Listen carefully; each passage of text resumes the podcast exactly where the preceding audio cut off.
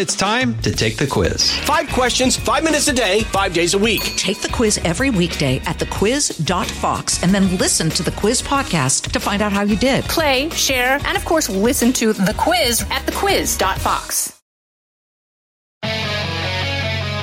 Live from the Fox News radio studios in New York City, fresh off the set of Fox and Friends, it's America's receptive voice, Brian Kilmeade.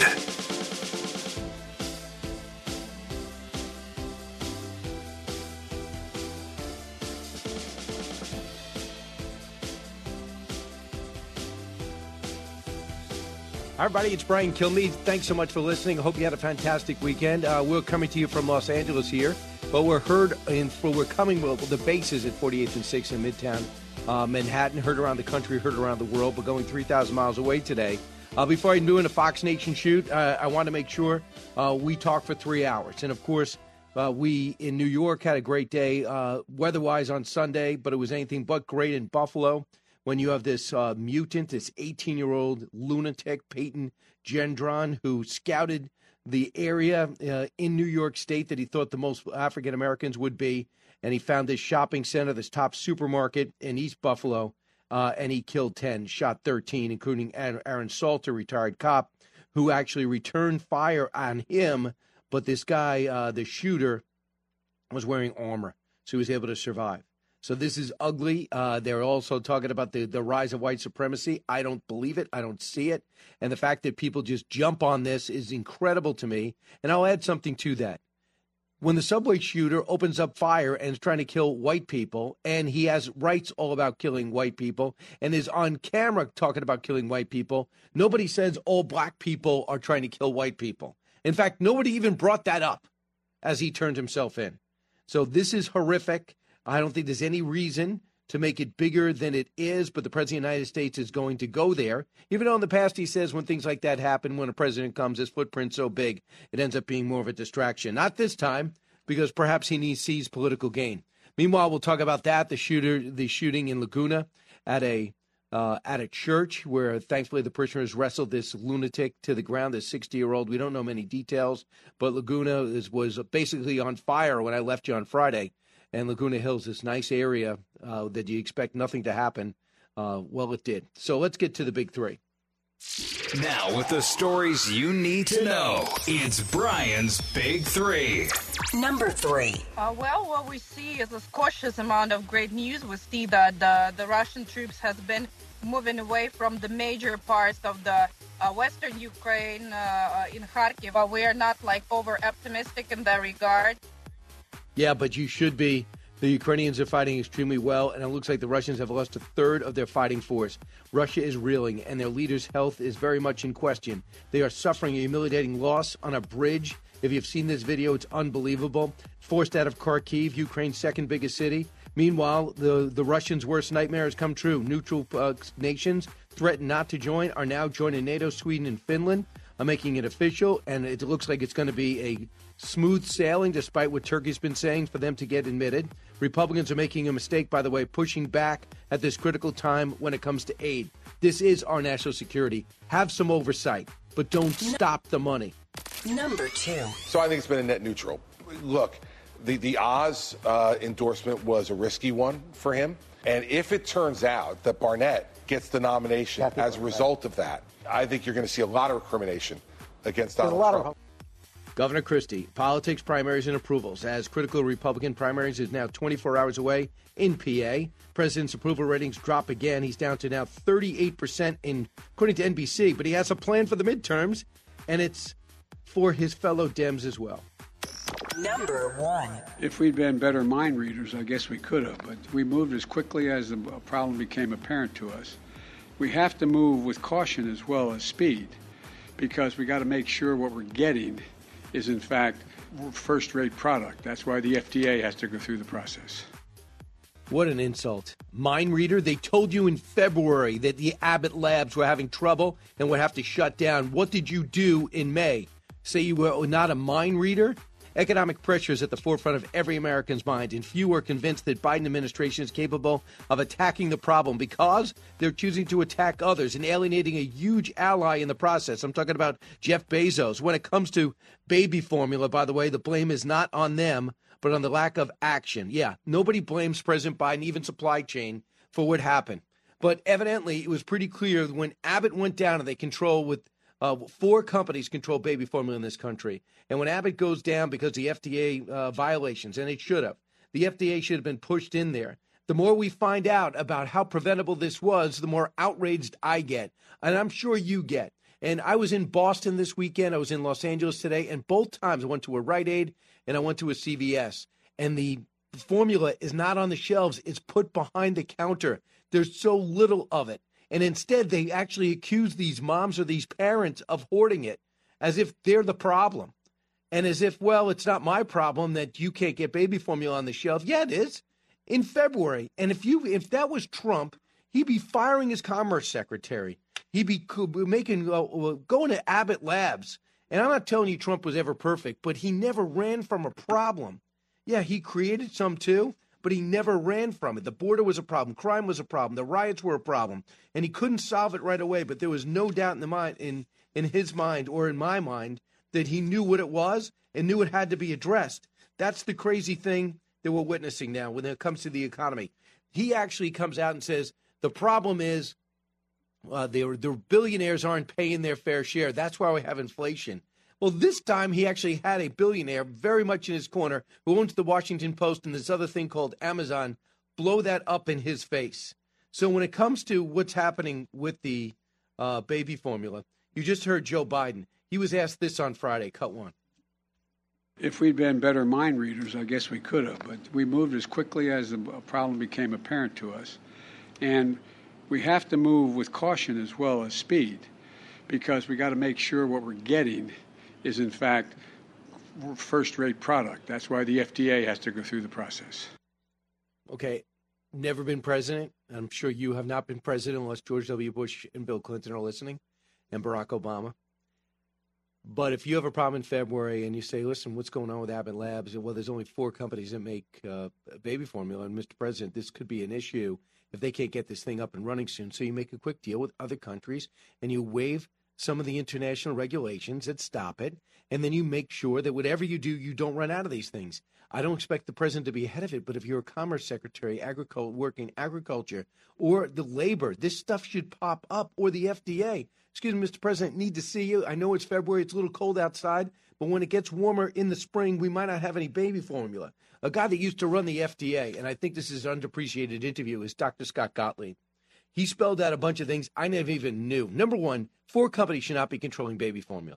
We have to be that. It's not in our national interest to do it. First, let's hear what Dr. Scott Gottlieb said about this. Cut five. When that facility probably should have been inspected, especially when I was in office, especially given the fact that there had been prior findings there. The fact that FDA went into that facility this year and found five different strains of Cronobacter, that is a serious concern. It doesn't appear to have been a state of the art facility based on the findings in that 483. Um, so they should have been under closer supervision. Look, we have we have sort of the worst of both possible worlds right now. We have a regulatory scheme that's stringent enough that does create obstacles to getting into the market for new entrants. There's only been one new entrant in the last 15 years. That's a domestically based manufacturer, a company ByHeart. But at the same time, it doesn't provide stringent enough oversight of the resulting oligopoly. Three companies control 80% of the market to ensure that there's no snafus that can cause shutdown in those facilities. And so when you do have a shutdown, when the market's that concentrated, it creates these distributed shortages that we're seeing right now that are very hard to resolve. They're going to eventually need to get that facility reopened. Yeah, and I did not know nine people work in that in that area in the FDA. Nine people. Really? For the entire country? So now they're starting to make moves in order to do deals with other countries to get baby formula in here. Now starting to get new uh, moves Next week, they're having a hearing in Congress, May 23rd. Really? Where is the urgency? I'm telling you, it's amazing what they're doing to parents between screwing with the curriculum on their kids and telling them to shut up and sending the FBI after them, to telling new parents, you know, not my problem when it comes. I'm not a mind reader when it comes to when it comes to baby formula. I'm stunned by this, and not to spend the whole time on this, but I want you to hear Pete Buttigieg while we're on this. Cut three. Fundamentally, we are here because a company was not able to guarantee that its plant was safe, and that plant has shut down. But that is the federal government's job as regulators to help ensure As safety regulators, of the yes, but let's be very clear. This is a capitalist country. The government does not make baby formula, nor should it. Mm-hmm. Companies make formula. And one of those companies, a company which, by the way, seems to have 40% market share, messed up and is unable to confirm that a plant, a major plant, is safe and free of contamination. So the most important thing to do right now, of course, is to get that plant in Michigan up and running safely.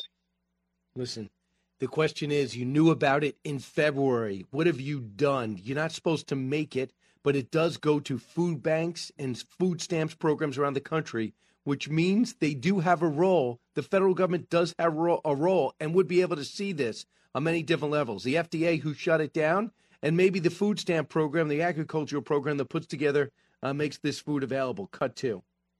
I know the president said more actions coming, but this has been ongoing for months. There were supply chain issues already. Then you have the issue with this one plant, Abbott, um, whistleblower in September, February, the recall. It's May. Why has it taken so long? The administration acted from day one after the recall, taking steps like creating more flexibility for the WIC program. There are more actions that are underway, including looking at imports. It's insane. And you see how it got his back up. And I give Margaret Brennan credit because I was reading these transcripts and I'm saying to myself, he's going to let him off the hook again, just like Dana Bash let uh, Nancy Pelosi off the hook. But he, uh, but she didn't. Um, she's pushing. And listen, you're listening to this right now. I'm I'm reading this and trying to figure out what happens. We don't have a background in FDA regulation and shutdowns. But for example, we know this when it comes to the meatpacking industry. If something's to happen to one area of meatpacking, contamination or workforce issues or shutdowns, we knew they had to keep working during the pandemic. And then you find out that only a certain amount of companies actually do this. And you say, well, is this really in America's best interest to have a monopoly and this much power when it comes to feeding our country? And that's something to look at. But if something happens, you know this is going to be, if not that day, that day, in one or two months, it's going to be a major issue. But it didn't seem to capture their attention, and I find that astounding. Real quick, when it comes to overall the economy, president's approval ratings at 39% uh, overall for the job he's doing, 53% disapprove of the job he's doing. I think he's doing an absolutely awful job, especially when it comes to the economy, with 37% of Americans view Biden in a positive light. Uh, when it comes to economic issues, I'm surprised it's that high. When it comes to inflation, he's at 28%. So his goal is now to limit the damage at the midterms. So he's trying to say, don't blame me. He goes, don't compare me to God, compare me uh, to the alternative, uh, to the Almighty, to compare me to the alternative. So their big goal, and just look for it, you already see it, is say, look how bad Republicans are. I might suck, but the Republicans suck worse. How cynical and maniacal is that? This guy is not doing his job and says, yeah, I know I'm not good at my job, but at least I'm not the other guy. At least I'm not the Republicans. And they bring up Tim Scott, his uh, his 11 point plan and say he's going to raise your taxes. They bring up something about Donald Trump that they don't seem to like, and they'll make up a nickname that doesn't resonate in a negative fashion. But what are they doing? Instead of getting this country on track, stopping the divisions, uh, maybe lowering the temperature, he's done just the opposite because he wants to limit the damage of the midterm elections. Which, to me, terrible leadership is which I talked about on One Nation uh, over the weekend. Which party should control Congress? Right now, Republicans have an advantage by just one point, but President Biden is telling everyone uh, to shift everything into campaign mode. Believe me, it's May. People familiar with the conversation told Axios they're reminding them some small mistakes can be costly and demanding that they take opportunities to highlight differences with Republicans.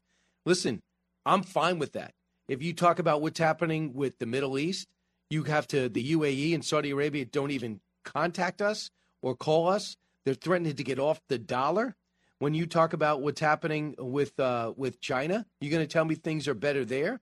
You're going to tell me that things are better with COVID nineteen in terms of uh, the vaccines and cases. They just decided to stop talking about it. And number, uh, by the way, I don't. Uh, the cases are high, the hospitalizations aren't, and the deaths are actually going down. So I'm fine walking through that but at the same time, they're getting rid of Title 42 because they said we don't need it. At the same time, they want billions more in COVID aid because they say we need it. That's type of mixed messaging that is a joke. You know what they're doing at the border? I'll compare it to the previous administration. I'll compare it to the growth of what pandemic uh, included in where they were the previous administration. When the only thing they have is lower unemployment, but the bigger problem is workforce. You can't get people to fill jobs that are out there, and then you have inflation that's at a 40-year high. So the president of the United States, just like the the um, super MAGA and King MAGA and the uh, ultra MAGA, all that stuff is going over terribly, almost like deplorables is. And then if you want to start comparing to the previous administration, facts are facts. Life was better back then, even if you thought that Joe Biden is more presidential, which I would also push back on. 1 866 408 7669. We got Josh Rogin joining us shortly, bring us inside what's happening not only with China and not only with Ukraine, but also with North Korea. Don't move. Expanding your knowledge base. It's the Brian Kilmeade Show. Hey, folks, it's your man, Keyshawn Johnson, here to talk about Angie, formerly known as Angie's List, your go to home services. Marketplace for getting all your jobs done well. Now, you might be wondering, what exactly is Angie? Well, let me tell you, it's the nation's largest home services marketplace, connecting over 150 million homeowners with skilled professionals to tackle any project, big or small. As a homeowner myself, I always have things I want to work on for my house, whether it's general home renovations or fun projects like putting in a pool. With over 200,000 pros in their network, Angie makes it a breeze to research, compare, and hire pros, ensuring every job is done well. Whether you're fixing a leaky faucet or planning a full kitchen renovation, Angie's got your back. And get this, folks. Angie's pros aren't just any old contractors. They're your neighbors, often running small businesses right in your community. Plus, they've been rated and reviewed by others in your area. So you know you're getting quality service. So why stress over home projects when you can turn to Angie? From finding the best price to scheduling a pro at your convenience, Angie's got you covered every step of the way. So get started today at Angie.com. That's Angie.com or download the app today to get started on getting all your jobs done. That's Angie, your trusted ally in home services. Out of the gates and ready to go. Hey, it's Hutton Withrow. Hot Mike is here on the Outkick Network. We've got your afternoon covered with the latest sports discussion, and it's available wherever you find your audio. Daily analysis and news. He is hot. I am Mike. Actually, my name is Chad. His name is Jonathan, but you get the picture. We're going to bring it every single day. Whatever you want to call us, we'll respond to. We just want you to respond to what we're dishing out every day. And while you're here, we hope you subscribe to the podcast, like, subscribe, and share. A talk show that's real. This is the Brian Kilmeade Show. Who else does it give sticker shock to? Vladimir Putin. So Vladimir Putin has a has a military that's been degraded severely. Their morale is extremely low. Their supply chains are in, are in critical condition. And now he just is realizing that his opponents, the Ukrainians, are going to have basically an unlimited amount of resources to continue fighting this war. This is an investment in the severe degradation of our second biggest adversary, the Russian military. They will not be able to invade other countries after this and destabilize the globe. That allows us to do something. It allows us to focus on our actual biggest adversary, which is China. And that's Dan Crenshaw. Not only does he fight wars, but he actually could be a great foreign policy wonk. He's 100% correct. Now, I understand a lot of people out there are upset with giving $39 billion to Ukraine. Just understand that's our national security interest. It is not $39 billion to UNICEF, which would probably be a good thing, but not now. It is to help them slay our second greatest adversary, who is sending a big message to our number one economic and military adversary that we will combine forces to stop you. Number two, economically, we are putting sanctions on, others are joining in. And Russians are making it easier for us because they're shutting off oil and gas to places like Finland, Bulgaria, and Poland and now uh, Germany. We have to go elsewhere, and Italy, and they are going elsewhere to places like Algeria, a place I didn't even know had natural gas and oil. And when people get upset about spending, I understand it. Don't trust Biden. I get it 100%. He was late, or else we would have spent less money and they've been more formidable early. You have a great point. But we are where we are right now. And if you show Russia there's more resolve than ever, while they're losing a third of their people, they have to go out and beg Syrians to fight. They're getting people that work are city workers. They call them metro people. They're get, teaching them to hold a gun and sending them to a war they started. They had their whole like a, this huge tank unit blown up because they went over a bridge again that was blown up by the Ukrainians, and you had hundreds die right before them as they try to flood the Donbass, preventing them from surrounding the Ukrainians like they planned. I'm not saying that they're not making progress. The Russians are, but it's tiny compared to what it would be if they actually knew how to fight, fully financed their military, and the Ukrainians weren't so determined to hold on to their country, backed by us. And then the worst nightmare Sweden and Finland join NATO. That is stronger than ever. This is good news. Don't look for all bad. Republicans stay the course.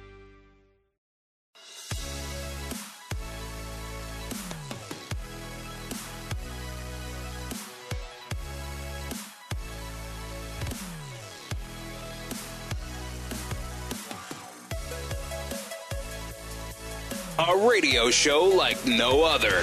It's Brian Kilmeade.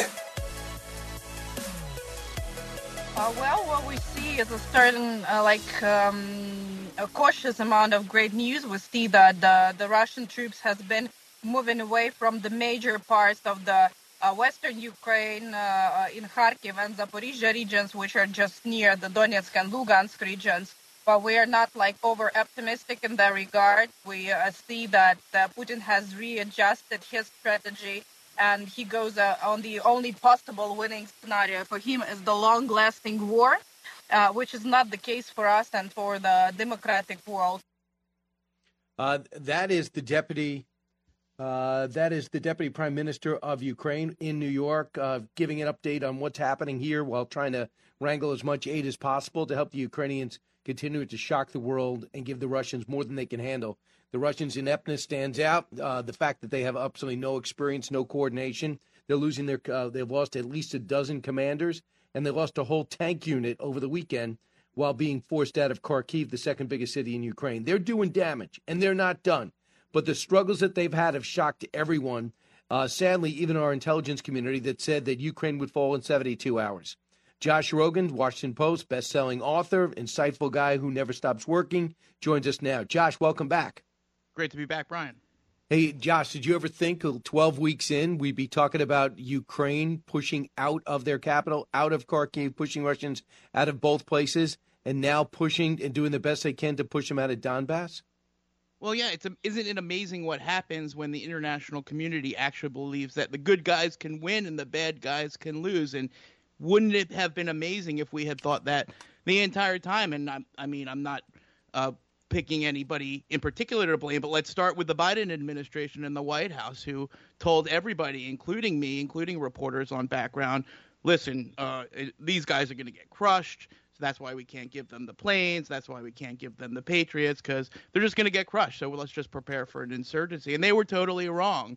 And now you see the Biden administration and Democrats pointing to the intelligence community, their own intelligence community, who who's what last week we thought was the greatest intelligence community on Ukraine now, and they're saying, oh, it was their fault. And you know that's what happens in D.C. There's a total blame game. Now to their credit, all of the sudden, the Biden White House is giving the Ukrainians all of the offensive weapons that they need to really get this done.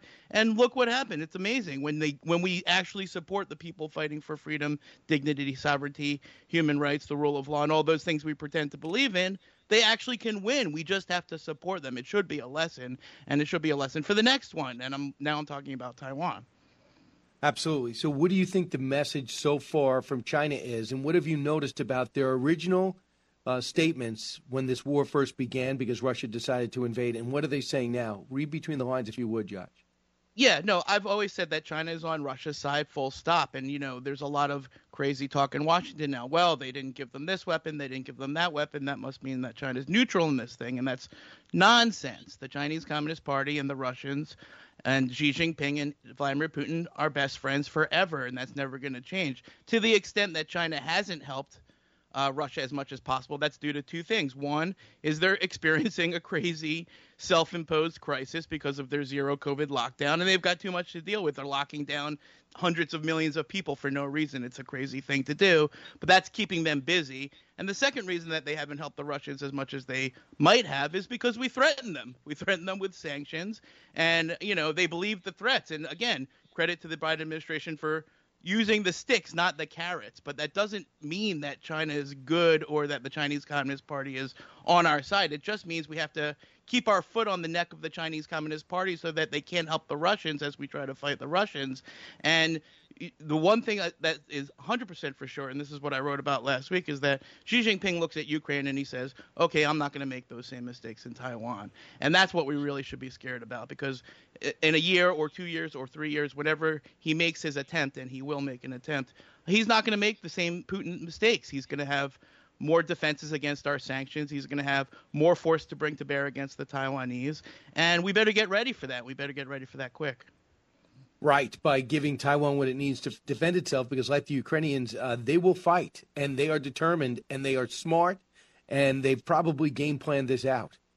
Exactly, and the Taiwanese are like that, and they see in the in the Ukrainians a version of themselves, a small democratic country that's about to get attacked by a huge totalitarian aggressive dictatorship and you know we there's a lot we need to do we need to give them the weapons they need uh, for territorial defense that means stingers and javelins and mines in their water and all that stuff that we're giving to the Ukrainians. And if you think about that, that means we need to make more of those things because we don't have them. We haven't made a Stinger missile in the United States since 2005, Brian. Think about it, 2005. So when when we run out, there's no more. And so this is going to be the new way of fighting. It's not about you know uh, ships and and and planes and bombers. It's about giving human beings in their cities the ability to fight invading dictators and uh, that's what we're learning in Ukraine, and that's what we should learn uh, for the fight to come in Taiwan. You know, what, what bothers me, listen, everything you said is correct. And there was a shipment that General Keane was saying that was on its way to Ukraine and was turned around in the transition from administrations. And we knew there was a two month pause that got the president uh, impeached. Uh, but for the most part, it was the Trump administration that said, "You can, yeah, you can have lethal aid. Absolutely, we'll give you this." and we'll give you that. And we know the the tug of war that took place there, and you know Ukraine was in the eye of the storm. Having said that, I am really disappointed in Republicans right now. I love the accountability. I, if you want to demand that somebody's in charge of procurement and some uh, some type of inspector general, absolutely. But I'm getting more and more Republicans who are seeing this uh, because we're having problems at home, because the border is a mess, and because this administration allowed it to happen. They're saying things like what Senator Bill Hagerty said over the weekend, cut 12. I certainly don't have anything against the Ukrainians. We want to see them win. But pumping more aid yeah. into that country when we're not taking care of our own, own country, the best thing that Biden could do is stop the war that he's waged on American industry. That would lower prices overall. That would take the funding away from Putin's war machine against Ukraine. And it would make our economy do better here. Biden will not do that. Yeah. Listen, uh, I would love for him to uh, really get honest on oil and gas but I, I see Republicans and, and some of the guys I really like, like Jim Jordan and Rand Paul, is almost expected on no matter who's president. But does this bother you, Josh? Well, yeah, and I think you see this from the far left and the far right, Brian. With this idea of like we have to choose between helping people abroad and helping people at home. No, it's a false choice. We of course we have to do both. But the real you know flaw in that thinking is, and this is really Rand Paul's theory, is that you know oh well we're giving away this money. It's it's it's it's, it's money out the door. They fail to realize that if we don't help Ukraine and if Russia crushes, crushes Ukraine, they're going to attack Europe next, and then we're going to be into World War III, and then that's going to cost a hundred times more. So this is that's a penny wise pound foolish way of thinking about national security. You pay now to beat the Russians now in Ukraine so you don't have to fight them later in all of Europe where we have NATO allies and a commitment to come to their defense and that's World War III and believe me that's going to cost a lot more, okay? So that's the same thing with food aid. There's money in the uh, the Ukraine bill to feed people around the world and you know Rand Paul's like, "Oh, well there's hungry people in the United States." Sure, but that's a non sequitur because if we don't feed all of those people, or at least help feed them along with other countries, uh, then they're going to have a bunch of uh, you know, crazy crises in those countries that are going to blow back on us as well. So, unfortunately, we have to live in a world where we weigh the costs of action against the costs of inaction. And $40 billion is a lot of money, but it's not a lot of money compared to what would happen if Ukraine goes down. And you know, so that's just a a, a, logical flaw. And of course, you know the political reasons. And again, on the far right and far left is that you have people who want to withdraw from the world. But what we found again and again and again is that when America withdraws, the bad guys advance. Okay, we leave a vacuum. It's filled by evil monsters who are uh, out to get us, who want to do us harm and harm to our friends. So it's a you know, expensive thing to be a global superpower with global responsibilities, but it's much better than the alternative, which is a world run by Russia and China, which I assure you, Rand Paul will not like to live in if it were to come to, be the case. hundred percent, Josh. I think the one thing is pretty clear, uh, really, over the last eight years, and people were burned because the Iraq War, the invasion was great, the occupation sure. wasn't, the surge worked. We understood it, but right if you look back at the Iraq War, now it's conventional wisdom. What a big mistake. But if you go back to the mindset of the 90s, when everybody was saying, why did George Bush 41 leave this problem for Bill Clinton? Why did he not finish the job? This is a menace of the Middle East. He's going to continue to be a cancer. Something's got to be done. And remember the mindset back then. But it doesn't. The thing about America is we don't want to own Iraq. We don't want to own Afghanistan. We want to stand it up and let them run themselves. That's the big difference. It's like we have trouble understanding that we're not evil intentioned. And right. it's coming from our own country. And we don't have a choice. We have to stand up. France can't do it. Britain can't do it. Japan can't do it. We have to do it. That's the responsibility of being America. Right. The Obama administration tried to outsource world uh, governance to regional powers. That didn't work. Then the Bush administration tried to overuse the military. That's my opinion is we want to help these countries move to democracy and freedom and liberty and human rights. But apparently the military is not always the best tool. But in Washington because, you know, every problem looks like a nail, we take out the hammer. Okay? So but that's not the the lesson of Iraq should have been that we need to use other means to help these countries progress towards freedom and liberty, and that the military is not the only tool in the toolbox. And here we ha- here we have a situation in Ukraine where no U.S. troops are at risk, not one. We don't have any troops on the ground. We're just giving the people fighting for freedom the guns and money and food and able to, to so that they can win.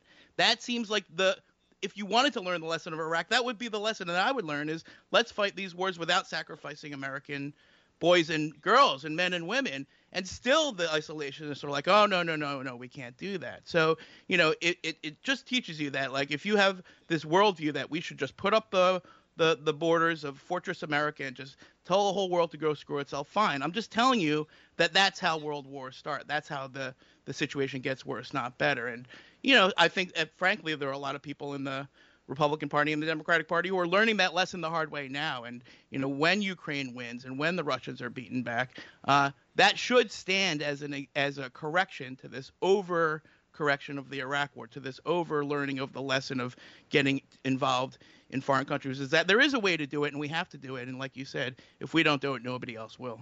You know, the other thing to keep in mind is we're going to have to spend more money on defense and like you said about the javelins and other things, the somehow the Chinese, despite all their problems and the locking down of that country and poisoning uh, half the world, uh, still were able to spend, and they're putting it into the military. And the only way to avoid a war is to make us too formidable to approach and stop. The Chinese haven't fought really since 1979, right? Vietnam. They tried to teach Vietnam a lesson. That didn't even work too well. Right. So we're seeing the Russians haven't really fought a legitimate opponent and we're seeing how bad they are. One thing about America, we've had about 20 years' experience fighting all different types of wars, and now we have to replenish our stocks and move forward. That that's got to be the next president. It's not being a warmonger. It's not the military industrial complex. It is called American security. Right, and we've got to change what we're spending on. Okay, look at what the Russians are spending on. They spend on tanks and these ships that are, you know, a, a hundred dollar drone could take out with a remote control. So that doesn't seem like a really good thing to spend on, right? For one thing, we have to spend on is helping these countries defend their territory. That means the things that keep dictators from scooping up democracies. And the other thing we have got, then we have to spend on is the cyber and the AI and the Absolutely. you know the weapons that don't have Americans uh, sitting inside of them. In other words, the things that are unmanned and the things that control the information space and the things that control space.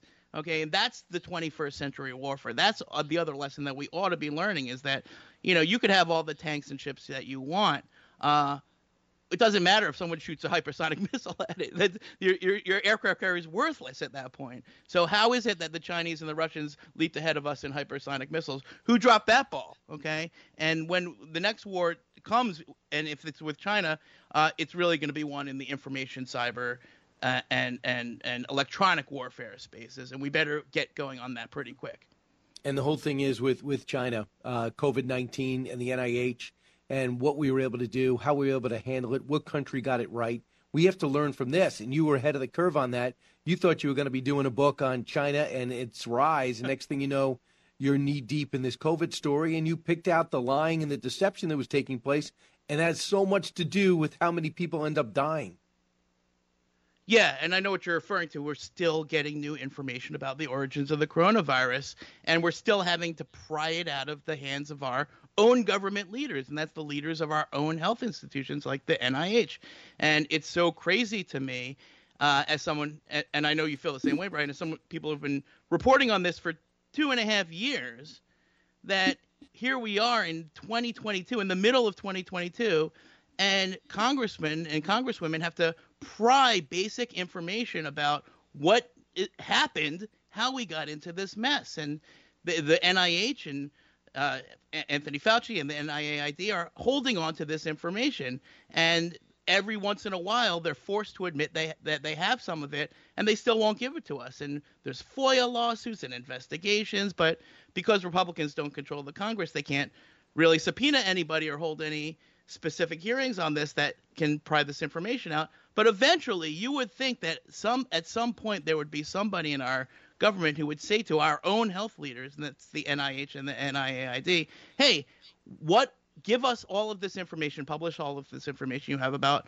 the origin of the pandemic, specifically what we know from these Chinese scientists and these Chinese labs who have been working to cover up what they were doing in these labs in Wuhan this whole time and why are you helping them cover it up and why is there no accountability and oversight? And i think that's a a, a huge stain on our uh, uh, government and our and our Congress and our uh, media that uh, there's no curiosity about that, and uh, I just right. keep th- waiting for someone uh, to finally hold all of these institutions to account.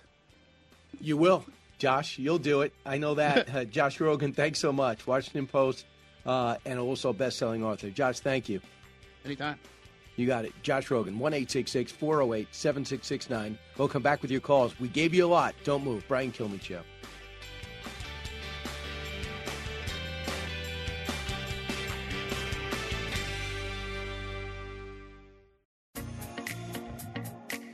The more you listen, the more you'll know. It's Brian Kilmeade. Certainly, the press spokesman at the White House is down with this. Jen Psaki said, asked about this. These are people who are demonstrating outside the houses of the Supreme Court justices. She said, I don't have an official U.S. government position on where people protest, but we do. It's wrong.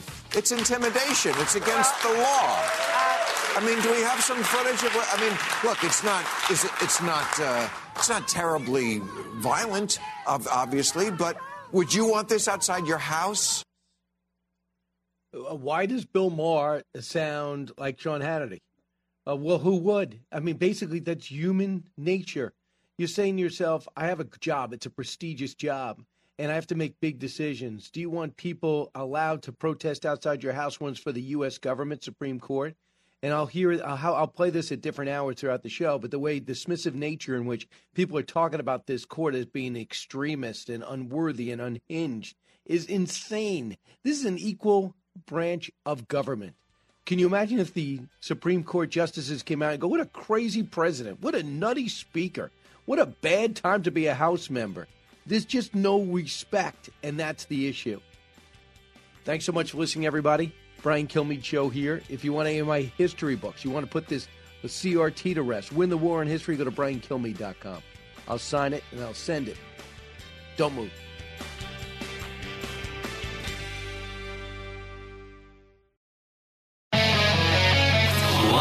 From the Fox News radio studios in New York City, fresh off the set of Fox and Friends, it's America's receptive voice.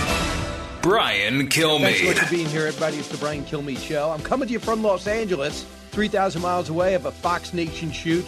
But you know the main headquarters where Eric, Pete, and Allison are at 48th and 6th in Midtown Manhattan. And we're heard around this great nation and around the world, and we hope in the Ukraine because some more good news is coming out of that. We have a great guest coming up. Ambassador Kurt Volker will bring us inside what's happening in Europe and why we need to get that money to the Ukrainians because they can finish off our nemesis without any American blood being spilled. They are fighting for their sovereignty, but against our second number one enemy on the planet. Michael Goodwin's also standing by, and we'll talk about that. And with Michael, again, it's into detail about the horrific um, racial inspired shooting. This 18 year old uh, raging racist, hated black people, militarized, he said, during the pandemic on the FBI's radar. They met with this kid, and he was still able to get a green light and to get a gun legally. Nuts. So uh, then there was a shooting in Laguna. It's about uh, 50 miles, uh, 35 miles from where I am right now, in a beautiful, uh, a beautiful uh, area. I've been there before. I used to live out here and an area you never thought there'd be any violence. And of course, the, it happened in a church. One person shot. Uh, the good news is everybody got up and wrestled this guy to the ground. So let's get to the big three. Now, with the stories you need to know, it's Brian's Big Three. Number three. Uh, well, what we see is a cautious amount of great news. We see that the, the Russian troops has been moving away from the major parts of the uh, Western Ukraine, uh, in Kharkiv. Uh, we are not like over optimistic in that regard. Uh, we, I'm getting optimistic. I don't. I know they can't afford to because people are still dying. But Russia is reeling, and their leader's health is very much in question. Russia is suffering a humiliating loss over on a bridge. You saw this whole 300 fall into the water because they went across a pontoon bridge in uh, out in the open that you would think any person that ever had a, played a game of Stratego wouldn't do. Ukraine's second biggest city is now theirs again. Meanwhile, Sweden and Finland are about to join NATO, making them a more powerful, more formidable alliance. Republicans are making a big mistake pushing back on this critical time when it comes to Ukraine aid. Number two. So I think it's been a net neutral. Look, the, the Oz uh, endorsement was a risky one for him. And if it turns out that Barnette gets the nomination as a result of that, I think you're going to see a lot of recrimination against Donald Trump. Yeah, but it's not going to happen. Politics, primaries, and approvals. As a critical Republican primary is just 24 hours away in Pennsylvania, presidential approval ratings are dropping again, even on NBC. But he has a plan for the midterms, and that is blame the Republicans. Really? Number one. If we'd been better mind readers, I guess we could have, but we moved as quickly as the problem became apparent to us. We have to move with caution as well as speed because we got to make sure what we're getting is, in fact, first rate product. That's why the FDA has to go through the process. Mind reader? They told you in February. Your answer is I'm not a mind reader. Economic pressures are at the forefront of every American's mind, and few are convinced that the Biden administration is capable of attacking the problem because they're choosing to attack others and alienating a huge ally, uh, ally in Jeff Bezos. When it comes to baby formula, the blame is on them. It's not on them for having it happen. That's a problem with Abbott Labs. But for not realizing what it means, that is on them. Let me bring in Michael Goodwin now, New York Post columnist, Fox News uh, contributor. And also, it's uh, great news, Michael, because people are not only listening to you around the country, also in uh, in uh, upstate New York. Uh, today, WDLA 1270 AM in Walton, New York, and WCHN 970 AM in Norwich, New York, and WDOS 730 AM in Oneonta. As uh, we're very fortunate, they're going to be carrying the show. But what a horrific time in upstate New York. Uh, you're right, Brian. It's uh, it's got to be heartbreaking, of course, uh, for the families, but I think for everybody uh, in that area. Um, you know, you just you just said, you know, but, but for the grace of God, uh, and and the madness behind this kind of hate, and and you know that he went out and bought this gun. I was just reading the story about the the gun dealer who sold it to him, and he says that he did a background check and nothing came up. And now I think that that should be an issue if it's not already. That, as you said, he he made this threat earlier. Um, the the uh, police investigated him. Why why would he not show up on a background? Why would that not show up on a background check? I mean, I think we've seen this before. For example, I remember a former serviceman who got a dishonorable discharge. Uh, that was never reported, and so he was able to go out and buy a buy a weapon, which I think he used in a Texas church to kill a number of people. So I think that's the sort of thing that uh, we've got to we've got to tighten the screws on. We have lots of laws and lots of uh, well-meaning protective uh, issues to prevent these kinds of things. It's one thing to be grieving and angry afterwards, and even to try to make political hay out of it, but it's quite another to prevent. And I think that's what's missing a lot of this stuff. Now, I, I know there are there are also those preventive measures have to be weighed uh, in connection with rights and, and people's rights. So he had a right to buy this gun, but the preventive measures in my mind, should have stopped him from buying that gun. That no right is absolute, and people have forfeited rights by their behavior. And when he made that threat against a school last year, that seemed to me to be enough cause to. And by the way, New York also has a red flag law that anybody who is uh, thought to be a danger to himself sure. or to others, law enforcement has the right to take away the gun. Again, it's a controversial thing that tries to balance rights with, with, safety. But I think and, and, there's lots yeah, of question here about why he was why yeah. he had that gun. Yeah, I mean the red flag thing has been brought up. Really, so you know we see these people in these horrible divorces do anything to hurt their spouse. They love to hunt. Well, he uh, he threatened me, or she threatened me, and they take away that gun and uh, and they go, is what is true here? But in this case, you have an 18 year old. Where the hell are the parents, by the way? Uh, the 18 year old officials confirmed on Sunday that Gendron was brought in by state police in, in the southern tier along New York's southern border with Pennsylvania last June for a mental health evaluation after making an unspecified threat at his school. The evaluation at a hospital lasted about a day and a half. Now we got to find out about that threat. And how, how was that threat filed? That they got the state authorities done. The manifesto wasn't enough online, but he did something else. The threat was generalized and not racial, they said. He was evaluated, then he was released. There was nothing that was picked up on the state intelligence, nothing that was picked up by the FBI intelligence. You know, in one of in his manifesto that goes on for dozens of pages, he says, I'm not a conservative, but I, I don't want to be replaced. So he's going to go out and shoot as many black people as possible. So now he'll spend the rest of his years in jail. And you have to wonder uh, is there any, you know, they're going to look to blame and they're going to look to blame uh, people who say things that other people might interpret as insightful. And it's amazing what I've seen over the weekend of people uh, pointing the fingers at certain hosts. I'm, um, I'm astounded. A twisted 18 year old with parents living in the same house. The state cops talk to him, and you're going to blame a talk show host. Well, Brian, excuse me, there's another element here too, which is the death penalty. Again, New York does not have the death penalty, but the federal government does.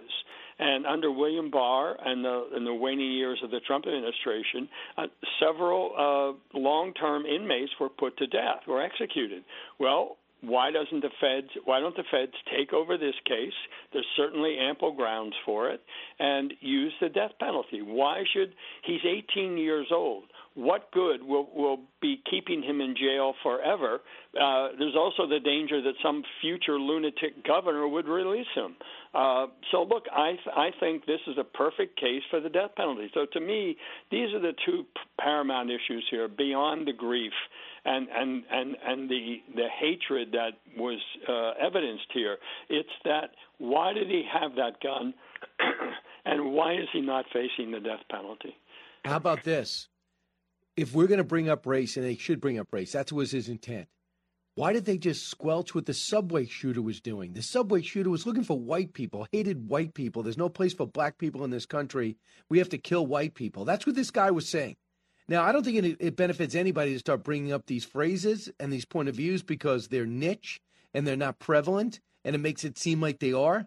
But you have to be somewhat fair if you're going to, correct?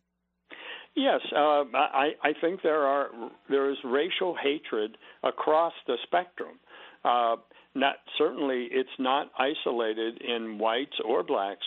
And, and Brian, also, I think we have to bear in mind that we are, of course, captivated by this event, and as horrific as it is. But the reality is that the murder that happens routinely in America's cities, primarily, is what accounts for the bulk of of uh, homicides in the United States every year.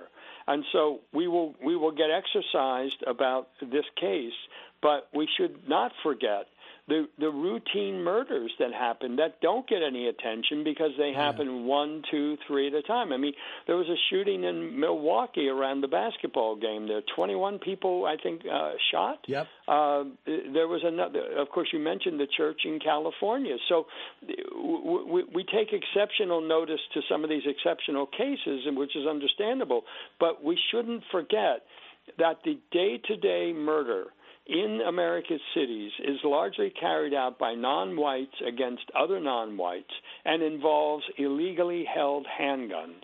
Now, this is a so the contrast with this big case i know this is this is the stuff that gets everybody going but the other stuff is the stuff that really happens day in, day in and day out and accounts for I mean, at one point, I know in one year it was roughly 90% of the nation's homicides are not in mass shootings. Yeah, uh, that's a that's a great point. Uh, a couple of things going on right now. What about President Obama, President, President Biden coming out and saying, "Don't compare me to um, uh, the Almighty. Compare me to the alternative," and that being the philosophy. Here we are, no baby formula. We're in 40-year uh, uh, highs in inflation we are trying to uh, figure out uh, figure out a way to rebuild our military. I, this goes on and on and on. And they said, I have an idea. Let's just say how bad Republicans are and and get people fearful of a MAGA agenda. Michael, there's some so much wrong with this, even politically. When people compared the things on the pure facts of what happened over the last four years, when it comes to inflation, when it comes to growth, when it comes to security, uh, when it comes to um, uh, what we're looking at in foreign policy. I mean, who who wants what Joe Biden's giving? Does he really want that comparison? I think he does, Brian, because I think it's all he has left. And when he says MAGA, what he means is Trump. And don't forget the January 6th committee is is all along been largely a political exercise designed to be put into gear for this election, and that's what it's doing. Uh, it's getting closer. We, I mean, there are virtually stories every day about uh, January 6th. I mean, the Washington Post won a Pulitzer Prize, just like it did for RussiaGate too. Uh, but th- this is this is the way the Democratic Party and the mainstream media work hand in glove. If you, you you take your eye off the ball and you say, "Look at this shiny thing over here. Look at this. Yeah. Look at this. MAGA, MAGA, MAGA." Uh, meanwhile, as you say, inflation, the borders, the border, the, fen- the fentanyl deaths have set the border. a record. Yeah, right? That's the that's border the too. border also, uh, and of course, uh, you know all, all these things with the baby formula, the foreign policy debacles. I mean, this has been quite a presidency. Joe Biden has done enormous damage in in about 15 months, and so yeah, let's talk about Donald Trump again. That's the game plan, and it's just a game plan, and and I think you know it is just politics and so i think we should we should take them at their word Everything Joe Biden does from here until November is just politics. And here's what he said on baby, baby formula, which shows, by the way, it's it's just a bad move because he doesn't want to mention Trump's name. That means he's indicting 73 million people that voted for him, but not him. So here is uh, listen to what Joe Biden when asked about baby formula that he was told about the shutdowns were in September. It was official in February. They were told about shortages then. And this is what he said when asked. Cut one. If we'd been better mind readers, I guess we could have, but we moved as quickly as the problem became apparent to us. And we have to move with caution as well as speed because we got to make sure what we're getting is, in fact, first rate product. That's why the FDA has to go through the process. Okay. Do you have any problem with that? Well, look, it, it's it's an excuse. That's all. Um, it's wrong. It's a lie. Well, and, and and the pattern is is so clear, Brian. You, Joe Biden is late to everything. He's always slow. It, it, it, he has to be embarrassed into taking action. The fact is, they did nothing. They did nothing about this. I mean, to say the FDA has to be careful and all that, that's exa- if Donald Trump had followed that, we still wouldn't have a vaccine. I mean, sometimes a president has to be a leader and cut through the garbage and cut through the red tape and say, damn it, I want answers. I want to know what's going on with the baby formula issue. Why isn't there enough? You don't get that sense from Joe Biden ever. It's like he's the last to know. It, it, it's almost like when the news gets to the White House, it's old it's it's not fresh. They're not ahead of the curve on anything. They're always behind. And that I think comes directly from Joe Biden. I just think he's he moves at the pace of a 100-year-old man. There's nothing there's no sense of urgency about him. There's no and I think that the way the White House works and again Brian, I think there is still a great mystery about how decisions are made in this White House. But it seems to me that so many things are decided and then presented to Joe Biden, and he goes out and reads from a script. The, his, his involvement doesn't seem to be much deeper than that. So the question is, who's making those decisions? That's what everyone says. Everywhere I go, people say, "Who's running this country?" Because it's not him, and if it is, it, it, it couldn't be worse. Uh, thanks so much, uh, Michael. Always insightful. Appreciate it. My pleasure, Brian. Thank you. You got it. Uh, one eight six six four zero eight seven six six nine. Uh, join us. This is the Brian Kilmeade Show. You're up next.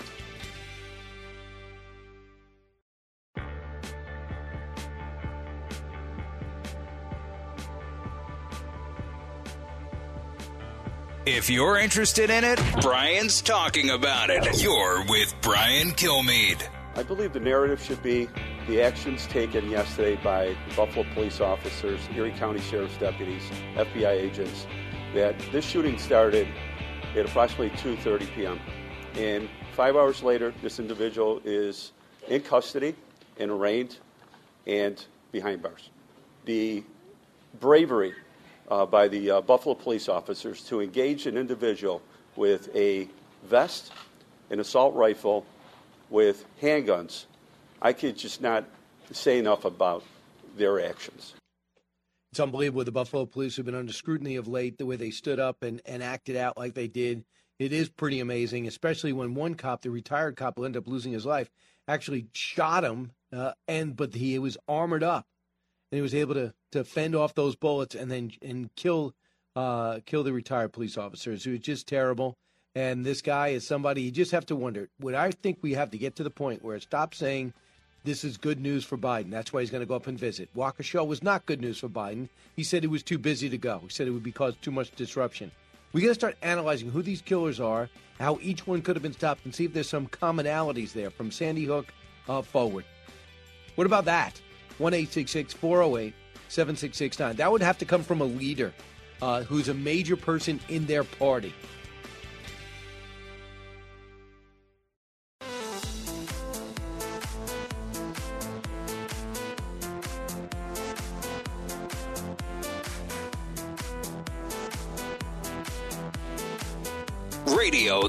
Makes you think.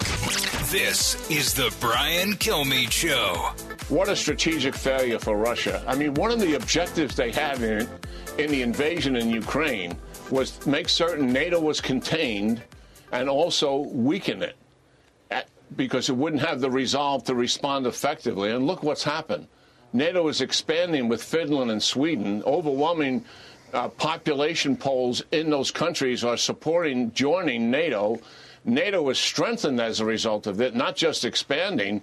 And Russia has 40,000 U.S. NATO troops in Eastern Europe in NATO countries that were not there prior to the invasion. So, yes, a major turnaround uh, for NATO for sure. Wow. And that was General Jack Keane 45 minutes ago uh, on our channel, on Fox News channel, talking about the developments in a war that really matters to everybody. A lot of people say, well, you know, it's thousands of miles away. What's the big deal? We have things to focus on here. This is our number two enemy, uh, after right after China. And if they could be thwarted, put back into uh, to the condition in which they belong and stop the expansionist um, uh, nature, stop stop threatening its neighbors, that will save us unbelievable amount of money. And fortifying NATO is always a good thing. I don't have to explain that to my next guest. He's Ambassador Kurt Volker, who knows this area quite well and saw this problem uh, manifesting itself. Uh, Ambassador, welcome back.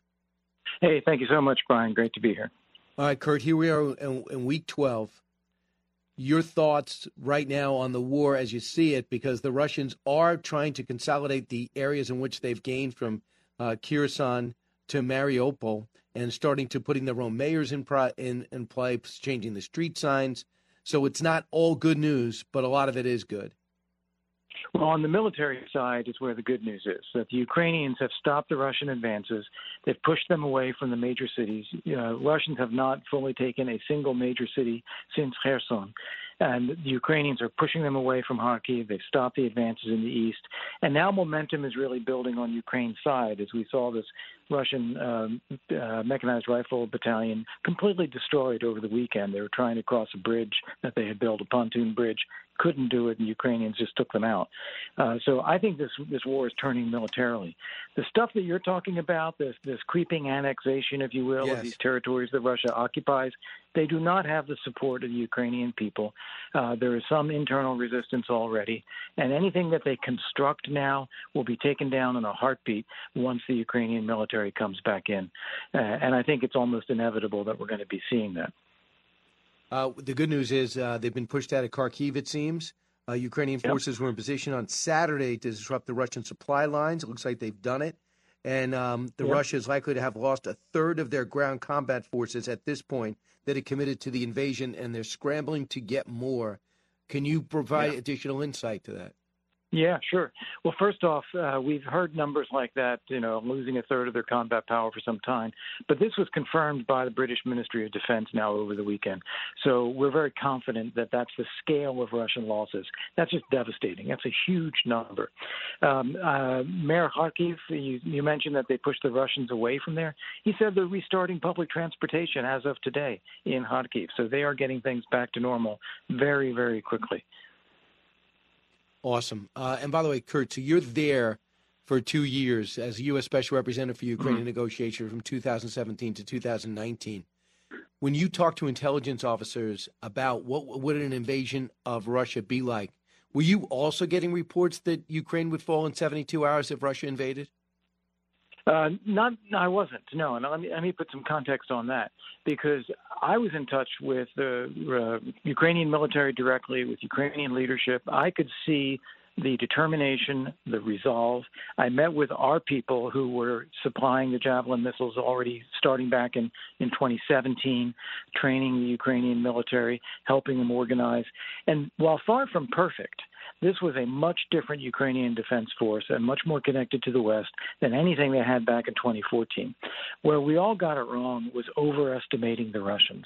Uh, we know they spend a lot of money. We know they have big numbers. We know they have a lot of equipment, but we didn't really understand the impact of the, the dictatorial system where no one tells the truth, the uh, poor training of the recruits, the poor treatment of recruits, the cannibalization of equipment, the poor quality of maintenance, the lack of any concept of logistics. Uh, we really overestimated Russian capabilities. So when they ran into the Ukrainians, they really just got mowed down. They did, but they still are hitting. They have armaments where they're just indiscriminately in with dumb bombs, just blowing up yeah. and uh, eradicating cities. So, having yeah. said that, you don't know if that's corruption that actually kept their leadership in the dark. But now there's reports about Vladimir Putin and being cancer stricken, having to go through cancer surgery as some type of uh, blood cancer. What's mm-hmm. the reality there? Well, nobody can say with any certainty what's going on there. We did see the pictures of him on uh, the Victory Day parade on May 9th, where he was limping, he was puffy, and then when he sat down, he covered his legs with a blanket, and this is in May. Uh, so we we do have to think that there's something there, but we just don't know what. Uh, what we do know, however, is that there are there's a lot of finger pointing going on inside Moscow. Putin has put some generals under house arrest. Uh, there's talk about Gerasimov being replaced as the head of the armed forces. Um, there's a lot of finger pointing going on as to who's to blame for this debacle that they got themselves into. And one other point that you brought up earlier, I just wanted to come back to it. When you talk about the Russians bringing more forces in, having to rally more, these are not the same quality of what they already lost. Uh, they had their best forces forward. They're most trained. They're most ready. Now they're pulling in conscripts or recruits who have little experience, little training, and the equipment they're pulling out of storage is second rate, both generationally and also having you know had problems with parts and and cannibalization of that equipment. So uh, it's there's little that Russia can do now to turn the tide back in its favor. Just real quick, the Major General uh, Kyrylo uh, Budanov, you might know, he's 36 years old. Uh, he is in, in charge of intelligence with Ukraine. He says he believes that Putin's calamitous war in Ukraine will be his breaking point this summer. It'll be over by the end of the year. As the spy chief, he's able to pick up intelligence. He says believes the war will be over with because there's people on the inside. He said hard men that are starting to uh, zone in on him because of the trouble he has caused, not only because of the war, but domestically with the sanctions. Uh, is that somebody we should believe? we have no way to to uh, verify that. You know, he he is the head of intelligence. He has sources. He has operatives. Um, he also has a reason to want to say that this is happening, uh, both for morale for the Ukrainians and maybe to encourage just this sort of thing in Russia. So we just really don't know what the facts are there. But I have to say the factors that he identifies are real. That the military knows it is taking devastating losses and shouldn't be. That they they are not being led the right way. They are taking a serious hit on the economy, and all the business people and all the oligarchs know that. So uh, this is something that's going to get worse rather than get better. And Putin has nowhere to go but but double down and this is very dangerous for Russia. And uh, I was musing about this this morning in another interview, where um, you know people ask if Putin going to turn to nuclear weapons as a last ditch. He's a dying man, perhaps. Uh, perhaps he sees there's no way out. Would he do that? That could very well be the breaking point where others in the country say, "Look, this is going to be the destruction of Russia if we turn to use of nuclear weapons." Uh, so uh, that could be the thing that causes a break. So, uh, Kurt, the other thing that bothers me is is this big push to stop the funding. You know, we we are definitely hurting here at home. There's definitely issues. We got you know about inflation. You know about what's going on yep. at the border. You know the frustration Republicans are feeling, and they want to write a 39 billion dollar check, and that bothers a lot of Republicans. And I want you to uh, hear what uh, Senator Marshall mm-hmm. said uh, this weekend, and he does one of the people that will vote no for this aid. So uh, here's what he said. I certainly don't have anything against the Ukrainians. We want to see them win. But pumping more aid yeah. into that country when we're not taking care of our own, own country, the best thing that Biden could do is stop the war that he's waged on American industry. That would lower prices overall. That would take the funding away from Putin's war machine against Ukraine. It would make our economy do better here. Biden will not do that. Yeah. So that's the sentiment with Rand Paul. That's the sentiment with Jim Jordan and others. What are your thoughts? Yeah. Well, I'd say compared to fighting a war to weaken one of our key strategic enemies in the world and what that would cost for us to do it, both in money and in lives, it's a bargain for the Ukrainians to be doing this for us. That's a great point. And you know, Georgia would be next, Moldova. Yep. And, and yeah, Putin. If Putin survives this, excuse me, interrupting Brian, but if Putin survives this, if he remains in power and remains successful in taking pieces of Ukraine, he, you know he will not stop. They've already announced the intention to take the whole south coast of Ukraine, Moldova. They want to re, re, uh, revisit Georgia. And then we do have a defense obligation to the Baltic states, and they were incorporated into the Soviet Union, and that will be on his list. So this is where the costs rise if we don't do it now. Absolutely, and, it, and in that way, we, we have a chance to throttle one of our the, the top two uh, nemesis that we have around the world from from Syria. Yeah. You know what they're trying to do all everywhere, everywhere they can, even in what they were doing in Venezuela, which uh, if you want to focus on China. If you want to focus on China, the best way to be able to do so is not to have to worry about Russia anymore. Real quick, France is playing the good cop in this situation, saying that you know Secretary of Defense Austin was saying was wrong, saying that we want to weaken Russia, and and they're coming out. Are you comfortable with what they're doing? Is this coordinated? Is or is Macron um, have a, a different concerned. view of this? I, I'm concerned when I hear both Secretary Austin and the French talk about a ceasefire at this stage. Uh, they need to be talking about Russia getting its forces out of Ukraine. A ceasefire would leave them in place, and that's something that would uh, allow Putin to claim that he's remaining in power, that he's achieved something, and tee up another war in the future. So we need to be calling for Russia to get its forces out, and only on that basis can there be a peace and a ceasefire. And I'm concerned that you know Macron over the weekend said that you know we need to help Russia save face. Well, uh, there's no saving face for someone who's you know committed war crimes and killed all these civilians and launched this war of aggression. Uh, if we want to live in a world of some justice and some peace and some security, we've got to make sure that Russia gets its forces out of Ukraine. Ambassador Kurt Volker, the other thing that comes to mind is Macron met with him a, mon- a bunch of times, and he's yeah. gotten nowhere. Who's who lost yeah. face? Macron lost. He wanted to go in there as a European Union hero. He's in charge. He almost lost an election because of it. And instead of maybe saying, "Okay, I'm going to back off a little," this guy is really um, he he's not tenable. This is not somebody we can deal with. He's sitting. He's in there going, "Let me save the day again." And I'm wondering, maybe that's the European perspective. I'm not sure. I'm okay, good cop, bad cop, in doing that if it's got the if it's coordinated. But I just don't know if it yeah. is. But I want to get to two other things I know you care about. That if I told you five years ago that Sweden and Finland were going to apply to be members of NATO, and that Russia would almost be powerless to let it happen, what would you have told me? Yeah, I, I would have said I really don't see it. That they they are just you know they've been neutral ever Finland ever since World War II and Sweden for 200 years. Um, this is something deeply rooted in the populations. So I would have been very skeptical that anything like that would happen. And what happens? Russia attacks its neighbor engages in unspeakable brutality, and these countries begin to realize, the population realizes, that they're not safe on their own. The only way to be safe is to be part of an alliance like NATO. Absolutely. So it's going to happen. And for those people out there saying, do we really have to fight for Finland and Sweden? They come in with great economies and formidable, uh, formidable militaries. They are a net plus, correct? Absolutely. They, Finland has one of the best militaries in Europe. They've been manning the front line with Russia on their own for uh, decades now. They are very, very capable. We've had good, close working relationships with them. They've joined us in places like uh, Afghanistan in substantial numbers, but they've just never been part of the decision making or part of the Article 5 defense commitment. And that's what they're looking for now. And as you said, it's going to be a net plus. Now, all of a sudden, the entire Baltic Sea and all the, the Arctic north of where Norway and Finland and Sweden are uh, will now have much more robust NATO um, uh, landmass, more more capacity to project power from there if we ever needed to do so. I'm just going to share this with you. Uh, Admiral James Stavridis uh, retweeted this. A Finnish general reacting to Putin's threats if Finland joins NATO. You're most welcome to come here to join the 200,000 Russians that already in Finland buried a few meters in the ground after your last attempt in 1939.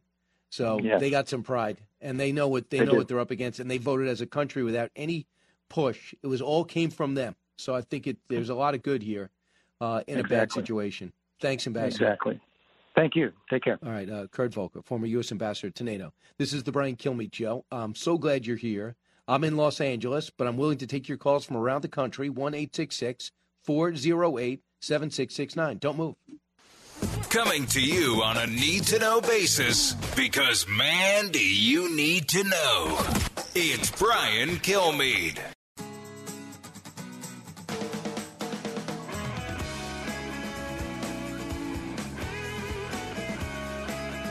Breaking news, unique opinions. Hear it all on The Brian Kilmeade Show. Who would have ever suspected that a creature like Donald Trump would become president of the United States, waiving a list of judges that he would appoint, therefore getting the support of the far right, and appointing those anti freedom justices to the court. Let's not take our eye off the ball. The ball is this court which is dangerous to the freedoms of our country. So, beware in terms of, of uh, marriage equality, beware in terms of other aspects. Let's not waste our time on that. The fact is, this is a dangerous court to. Okay, so you don't expect a Republican to win the presidency? And what Donald Trump did is do something no one else has done, but it's not that unusual when he had his selections. Any Republican president would have picked conservative judges. He named them ahead of time from a list that was approved by almost every Republican. They aren't crazy. Amy Coney Barrett is brilliant. Uh, Gorsuch is brilliant. Kavanaugh was not only mainstream, he was a pick. It was a basically an ask from the Bush administration because that's how valuable he was. So uh, her saying a creature is so disrespectful, but that's the same idiot that ripped up the State of the Union address for the world to see. Barry, listening in Los Angeles. Hey, Barry. Well, hello, Brian. A couple of things. Ukraine, you keep saying how inept Russia was, yet you t- you're telling us that they're going to somehow attack other countries. It doesn't equate. Number two, in regard to the Buffalo shooting, Biden is only going to Buffalo because he's going to bring up the big Char- Charlottesville lie. Guarantee it. Okay, a And couple in of things, Barry. Barry, do you you know that they thought Ukraine was going to fall in 72 hours? You know that he wedged into Georgia and stayed. You know that he took Crimea Crimea and stayed. You know he still got a presence in Syria. And if he was successful in the Ukraine, Georgia was next. Moldova would have would have been sucked up and still could be sucked up in the process. You've realized that, right? What they're doing is being exposed and they're being bled. Uh, they're being bled out. Exactly. They're they, they've already been exposed. I mean, again, I'm not I'm not that all against the money, but it is a lot of money. It was a very corrupt nation before they were invaded. I we we should use a little prudence. That's all I'm saying. That I'm with you. That's why I get. I love the inspector general, uh, having a bipartisan inspector general oversee every dollar that goes there. But just don't slow it down because they're doing our work right now. We already did our work. Again, they've been exposed. You, there's no way. But they have to if- be if every- stopped. If they can rebuild in five to seven years, they go for Georgia. They cannot be allowed to take territory and declare it a victory. I appreciate it, Barry. I think we're on the same side. Uh, one eight six, and I'm I'm perfectly willing to take other arguments, but I'm very concerned about people seeing that Biden could get a victory, so denying the money because of that. That is what they do. You can't do that. So appreciate everybody listening. Um, keep it here, Brian Kilmeade Show. From the Fox News radio studios in New York City, giving you opinions and facts with a positive approach. It's Brian Kilmeade.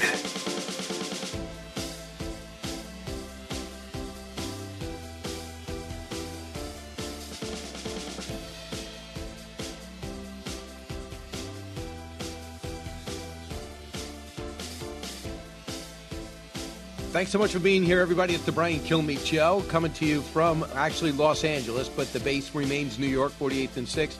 Heard around the country, heard around the world, especially in the Ukraine. This hour, we talk about the thing that matters most right now in the world of politics and maybe in, in our nation, and that is what's going to be happening in Pennsylvania. So much intrigue, three great candidates, all finishing strong uh, for the right to replace Pat Toomey, get the Republican nomination, and then do the best they can to win in that purple state.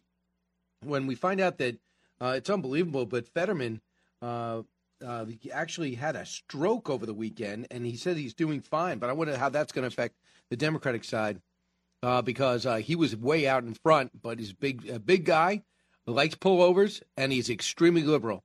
So that's why a lot of people think whoever gets the nomination is really favored to get the uh, Pat, uh, retain Pat Toomey's seat. Uh, Kathy Barnette is going to be with us in a matter of moments, and Dr. Oz at the bottom of the hour. Dave McCormick is also finishing strong. So let's get to the big three.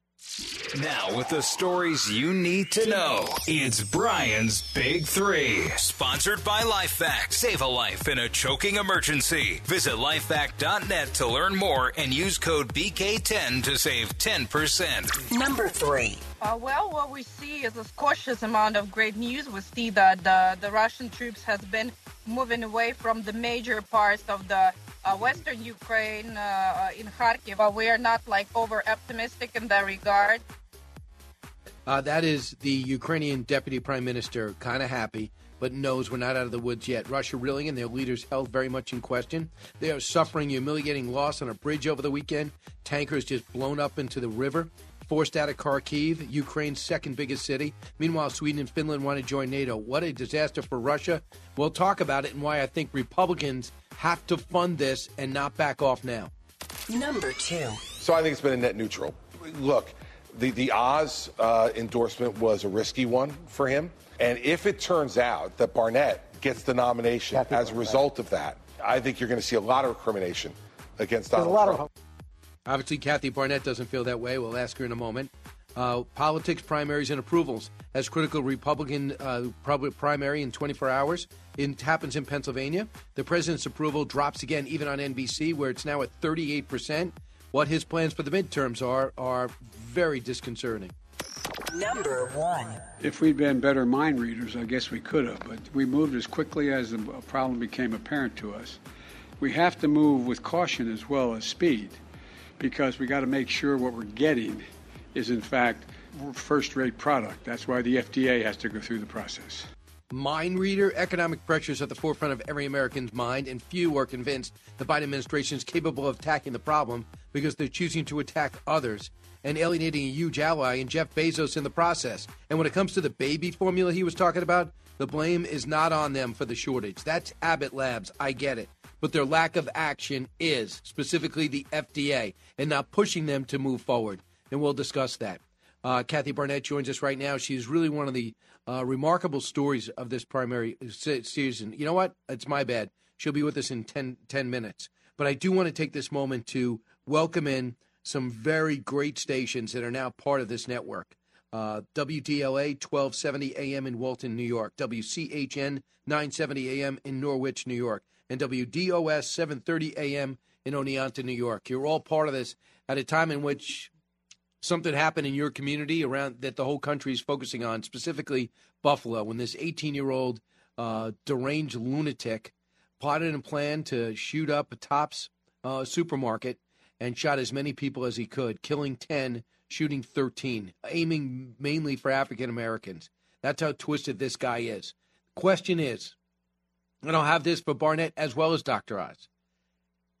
You had a guy legally get a gun who was just interviewed by state police because of things that he did in school that we do not know specifically is that were disconcerting and made his classmates and the school system feel uneasy. So they talked to him for two and a half hours and let him go. Nothing on his record, and at 18 he comes and gets his arsenal of guns. The gun shop owner says I background checked him. Nothing was there. He goes up and he's fully armored up and he was shot, but he kept going through it because he had the bulletproof, uh, bulletproof vest on and the helmet unbelievable, right?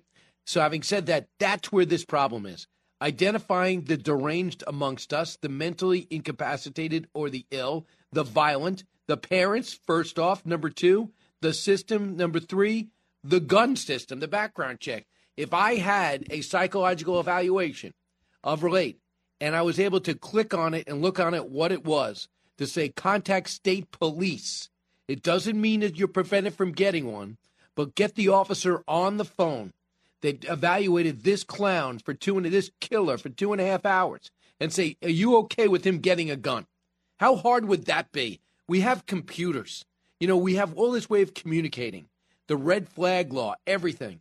Everything failed on this uh, on down. But they want to blame the gun and they want to blame talk show host. It is embarrassing. The other big issue I want to know is how you feel about more and more Republicans not wanting to, to fund Ukraine. I think it's a major problem. I think that people have to see that this is Ukrainians are actually fighting against our nemesis, not just theirs. And Congressman Dan Crenshaw summarized it best. Cut 13. Who else does it give sticker shock to? Vladimir Putin. So Vladimir Putin has a has a military that's been degraded severely. Their morale is extremely low. Their supply chains are in, are in critical condition. And now he just is realizing that his opponents, the Ukrainians, are going to have basically an unlimited amount of resources to continue fighting this war. This is an investment in the severe degradation of our second biggest adversary, the Russian military. They will not be able to invade other countries after this and destabilize the globe. That allows us to do something. It allows us to focus on our actual biggest adversary, which is China.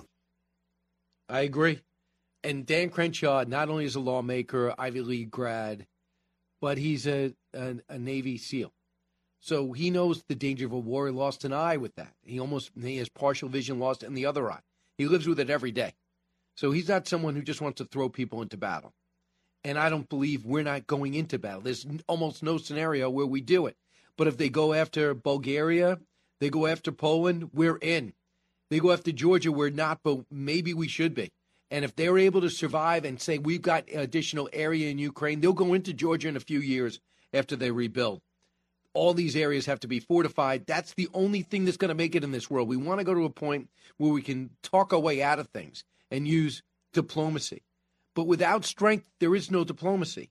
And we have to show that we're willing to fight and fortify. And with Finland and Sweden coming in, this is rare, good international news. Embrace it.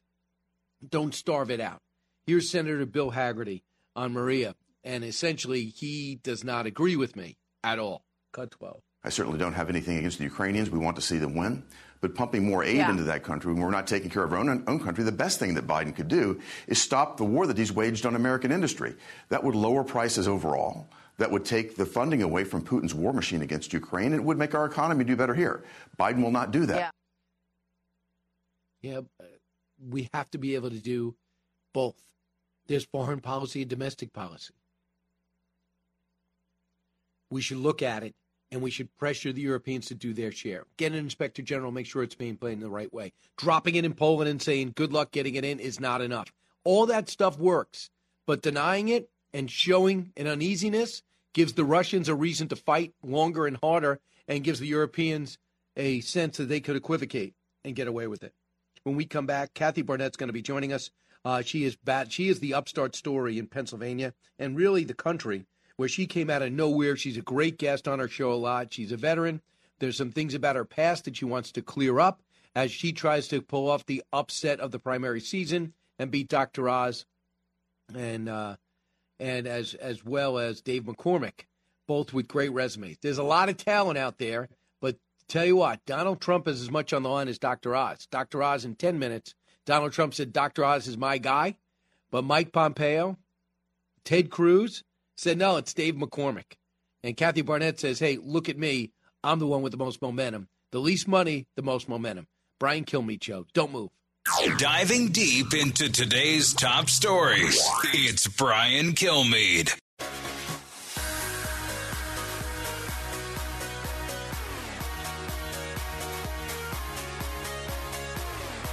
Fastest three hours in radio. You're with Brian Kilmeade. In Kathy's uh, Barnette's case, I've gotten to know her on the campaign trail, and I appreciate her personal story.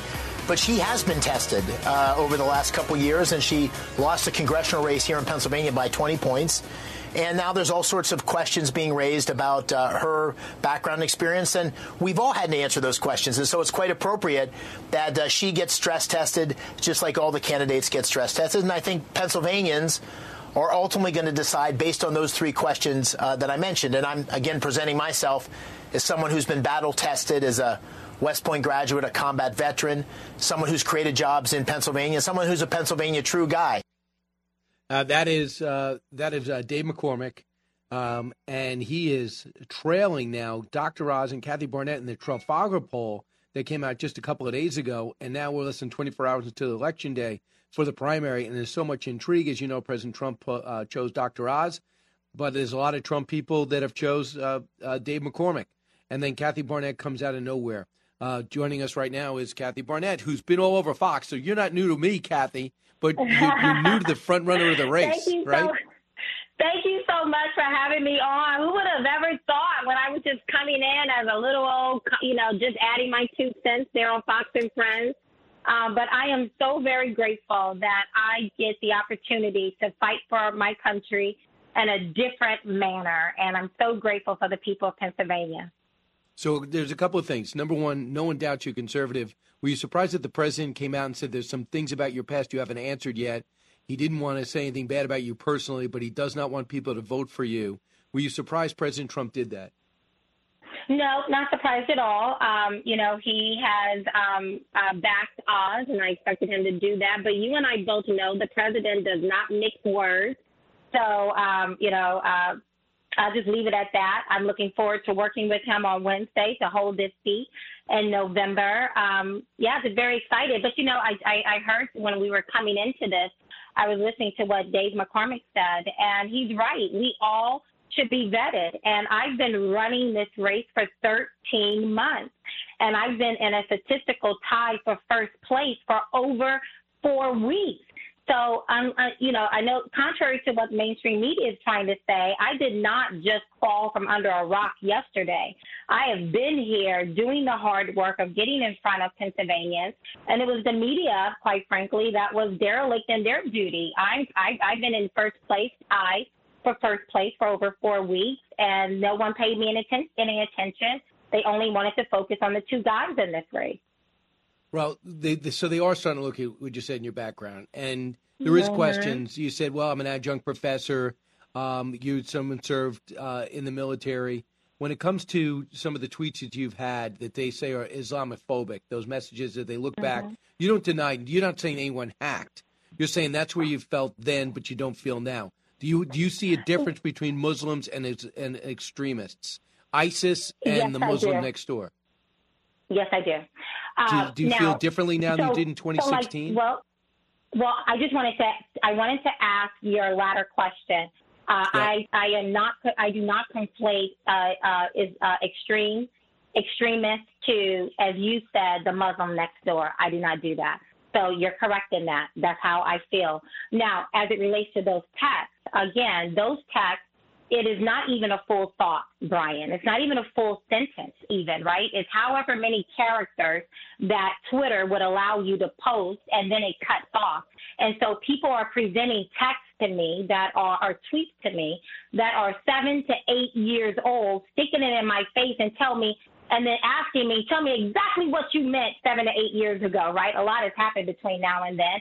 And I don't know the context, but not only do I not know the context, they don't know the context. So they're taking a half thought and then they're adding their own narrative to it. So I can't speak to the context of, of, of any specific tweet, but what I can talk about is the context of the environment in which we were living in under seven to eight years ago. And seven to eight years ago, as I know your audience will recall, President Obama was bringing in tens of thousands of Syrian refugees. And Obama at that time was telling us that he was going to vigorously vet these people. And yet, I remember back then, uh, former director, a former FBI director, James Comey, testifying on the Hill that I can vet until the cows come home and we won't know who these people are. It's almost a direct quote. And so, and then also at that same time, we were watching the Muhammad uh, cartoon stabbing in Garland, Texas. We were watching the San Bernardino shooting. We were watching um, people weaponize vehicles and mow folks down in the in the street. And we were watching. Um, I think one of the latter ones was the uh, Pulse nightclub shooting. So that's the context of the environment. And at that time, I was hosting a radio show. Nothing So, like Kathy, yours, let me ask you course, but I this. was ask, let me ask you if this is a summation. You're seeing this happen. You're thinking this is out of control. You're worried about what's happening here, and you made some statements that maybe were overgeneralized the Muslim community. Is that correct? If that is the context of the specific Yep. tweet, then yes. But that's I don't think that that's the context of the of, of the specific tweet. And quite frankly, I don't know what the full context is, and no one else does either. It's just however many characters can fit into a tweet. So it's a half of a Right. thought. Is not even a full sentence. So maybe at the end of that sentence, I clean it up. You learn some things as you grow up and you spend Right. time on, on, on Twitter and Twitter world of how this maybe start off with your more direct statement and then end with some general thought. But at that particular time, I am a stay-at-home mom, an adjunct professor. I'm hosting a radio show, and I'm trying to have a conversation about something and trying to get Americans to have a conversation about something that I thought was very Gotcha. important. We don't And- know and who you- these people are at that time. Right. You wrote Obama's a Muslim doing Muslim things. If you love freedom, Islam might not be allow, uh, must not be allowed. So those are some of the things. Ped- pedophilia is a cornerstone of Islam. They're on your feed, but you're saying they're out of context. I do believe that uh, some of them are out of context. Um, you know, Barack Hussein Obama, that is his name. That's not the name that I chose for him. And yet, I can I can tell you right now, from the time that these tweets came out, Brian, till today, I have been out in front of the people, and not one person has asked Gotcha. me one thing about any of these tweets. You know what they're talking about? Literally, I've had people talk to me about they can't find food for their babies. Literally, I had a Which is- man which call is me happening. saying, "We're driving." I'm sorry. I mean, you know, I, I mean, I, I tell you no lie, right? And Right. that is why I am winning this race right now. And that is the reason why there's been such a pile on on little old me. Little old me. Everybody's coming after me, right? And there's a reason for that because I'm winning. And the reason why I'm winning is because from day one, I kept the main thing the main thing, and that is the people of Pennsylvania. We are traveling over 1,500 miles a week. I, I'm not inheriting this seat. I haven't been anointed for this seat. I didn't go and kiss the ring for this seat. I went in front of the people, the voters of Pennsylvania.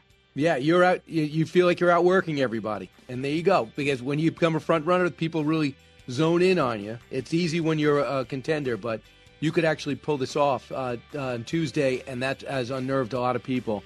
Kathy Barnette, thanks so much for your time. Thank you, Brian. All right, best of luck. When we come back, Dr. Oz joins us.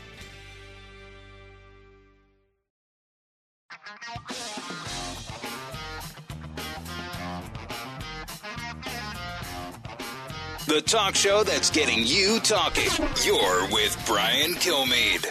And that is why I am winning this race right now. That is the reason why there's been such a pile on on little old me.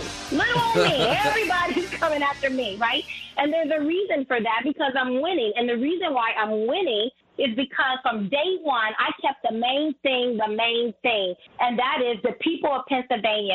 We are traveling over 1,500 miles a week. I, I'm not inheriting this seat. I haven't been anointed for this seat. I didn't go and kiss the ring for this seat. I went in front of the people, Right. the voters of Pennsylvania.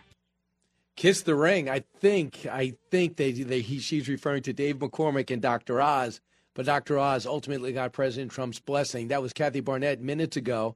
Dr. Oz, as well as Kathy, as well as Dave McCormick, are looking to close the last 24 hours and pull out a victory that most everybody agrees with in single digits.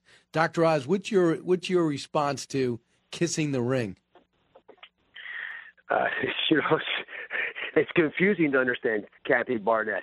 She's, uh, you know, every time she answers a question, she raises many more. She wanted to build a statue to Obama while attacking the father of our country, George Washington, as well as attacking uh, President Trump. She's, by the way, lied about voting for Trump. But, you know, she said she did, but her book says she didn't, and then the voting records, so she didn't vote at all. She, she, you know, all these rumors about working on Wall Street when she didn't.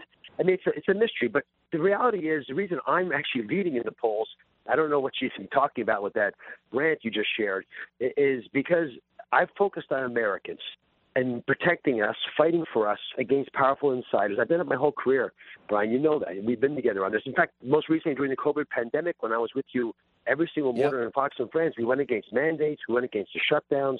It made no sense. The fire Fauci plea that I put out there is because he tried to censor thought. The same twisting of science is hurting our children with false arguments about why we should teach gender studies to first graders. It's why biologic men should not be playing women's sports. But this is all where we are today. The good news is it's all fixable with strong leadership. And I am that bold voice we need in, in D.C. to represent our Pennsylvania values. I'm pro-life, pro-Second Amendment, pro-energy. Uh, I make this a, a land of plenty again. And by getting rid of regulation and incompetence, we literally can start making baby formula. These are things that are created by Joe Biden's failed approaches. I mean, the only thing he's built better, uh, you know, is the Republican Party. And it's sort of shocking to me that he's missed the boat in so many issues. And Washington gets it wrong because they don't really understand our values or, frankly, care about our values. So, Dr. Oz, I know things were serious because you would, when things, we had serious medical things like the pandemic, obviously, when things were coming out, you would do our show before you did your show.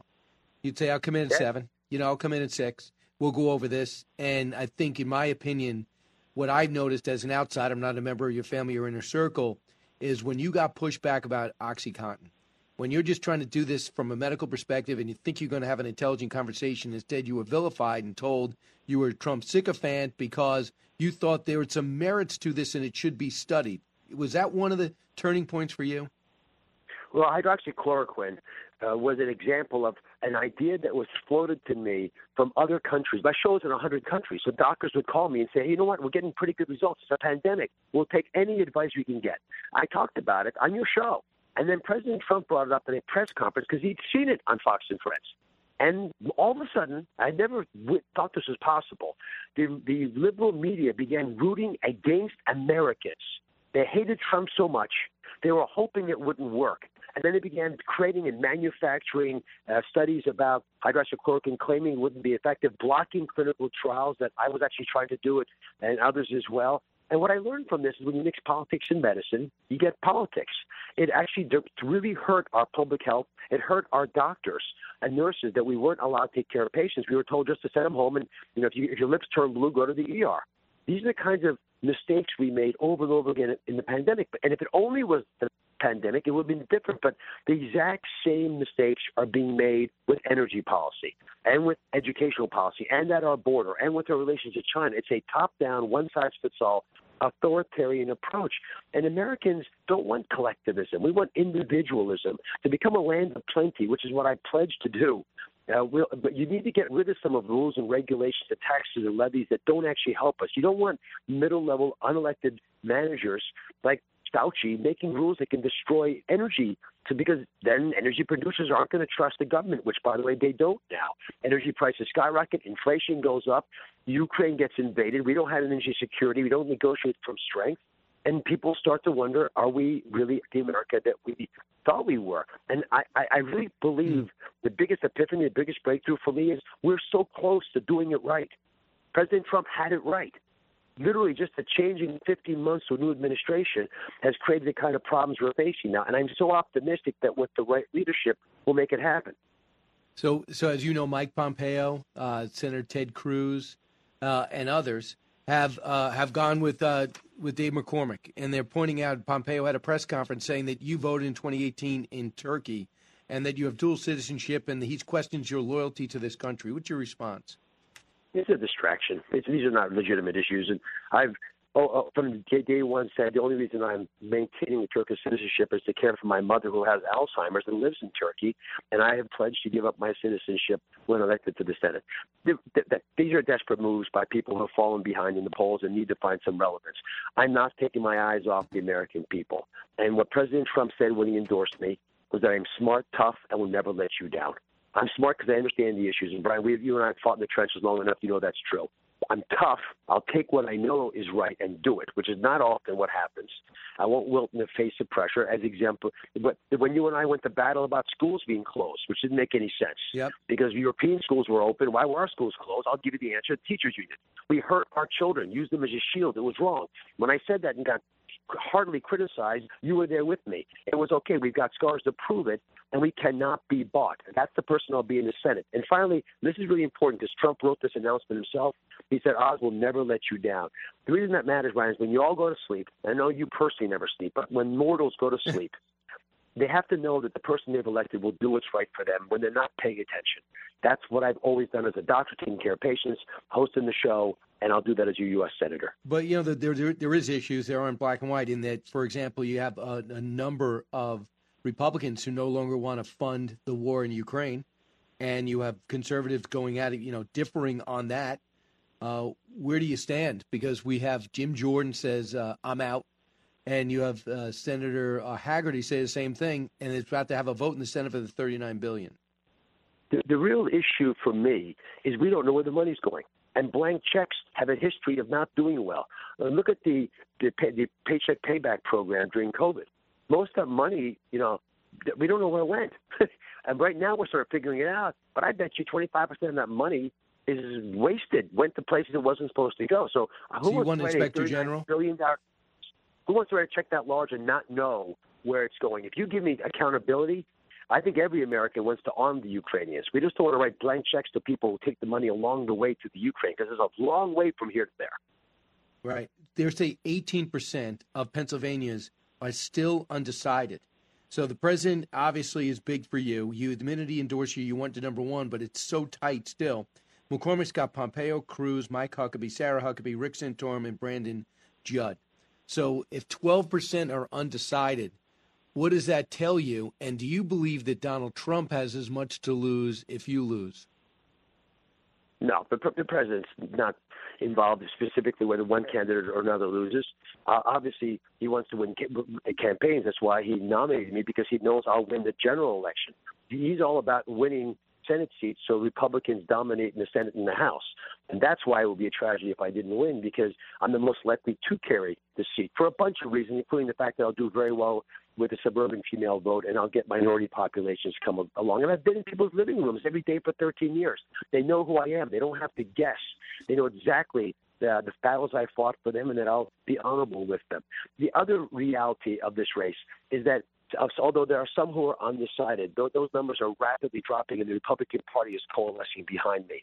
You know, leaders like last night, I had a, te- a teletown hall with Ted Nugent. I wanted Ted to come because he, you know, he's very strong in the Second Amendment, but he's a passionate person who spends part of his life in Pennsylvania, so he has local roots.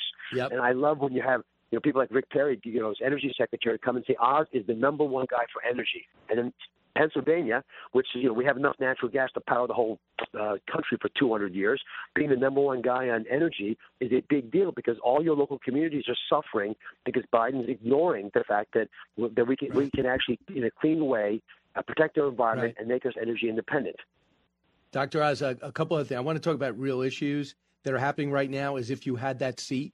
Uh, for example, you know that Sweden and Finland are looking to join NATO, and the one country that could be standing in their way is Turkey. Erdogan's not comfortable with some things that are going on in Sweden, doesn't think this is, is too provocative perhaps for Russia to do that. You know, if one nation says no, it's a no. You're from Turkey. You know Erdogan. Wh- where do you stand? I don't really know Erdogan. My parents uh, were from Turkey. Uh, I, I feel strongly it's America first. I mean, President Trump said it when he endorsed me. I, I'm about this country, and we have got to be able to take in allies to NATO, especially when they're appropriately nervous about not being part of NATO, seeing what Russia did to Ukraine. Um, and we don't want to have miscues like that. The most important thing for America to do with both Russia and China is send very clear messages. Putin had ambiguous messaging around Ukraine and was able to manipulate it into a situation where he couldn't stop moving forward and we couldn't stop him from doing what he was about to do. But we still have an opportunity, for example, in China. And we cannot be ambiguous about the fact that we will arm Taiwan, make it a porcupine, make it incredibly painful for China if they decide to to try to take over that island nation. And if we don't do that, then our allies in Asia are going to feel like they were abandoned the same way some of ours in Europe are sort of caught offside by Russia's aggression. So here's another tough one. Uh, this is a big blow to President Trump. He must have been crushed when he heard this news. Cut 34. If Trump were to return to the White House as president, um, and COVID is still a threat, or there's some other public health emergency, would you have confidence in his ability? Uh, would you have confidence in his ability to deal with the, the a pandemic of, of this nature? Would you want to stay on in your post? Uh, well, no. to the second uh, question, uh, the, the first question. I think I knew the you answer know, but uh, I had to ask you. um, Well, we've if- heard if enough. you- What is your take, Dr. Oz? Do you think Donald Trump took that personally? Do you think that Anthony Fauci would have kept his job if Trump gets his job back in 2024? I- I'm hoping when I'm the U.S. senator that before President Trump is uh, is tempted to enter the 24 campaign, I will have helped Rand Paul and others remove Fauci from his position. He needs to be fired. He did things that I've never witnessed before in American public health. He censored doctors, well-meaning scientists who had insights that would have helped our nation in COVID. He worked with media to undermine these physicians, other than uh, ostracize them, and try to destroy them because they were trying to help. It happened to me. It happened to many others. It's one of the reasons I want to be the senator from Pennsylvania because you have the subpoena power. I want him to sit in front of us and answer questions, not just about uh, where the virus came from in Wuhan and who funded it, all the things that have been going on, but more, but he also, you know, what are we going to do as a country to allow the best and brightest to feel free to say what they believe? We don't want public health censoring, and he's got a ton of power controlling a lot of the purse strings that fund research. Dr. Oz, we added WDLA in Walton, New York, in Norwich, New York, WCHN, and WDOS in Oneonta, New York, all today. And they wake up knowing 24 hours ago in Buffalo, some crazed gunman, 18 years old, legally got a gun, even though he was evaluated for two and a half hours by state police because they got some unnerving information. We don't know the details yet about how he was acting in school. He was able to legally get a gun. The gun owner says, I looked at the background check, there was nothing there. And kill, his intent was to kill as many black people as possible. What are we supposed to learn from this to make sure this doesn't happen again? It's horrible, and my heart goes out to these poor souls and their families who will be grieving. we, we've got to take mental health issues seriously. And listen, my family has mental health, you know, a relative with mental health issue. Uh, many families do. Uh, we all have witnessed it in our daily lives. COVID has worsened it dramatically by isolating people, especially young people.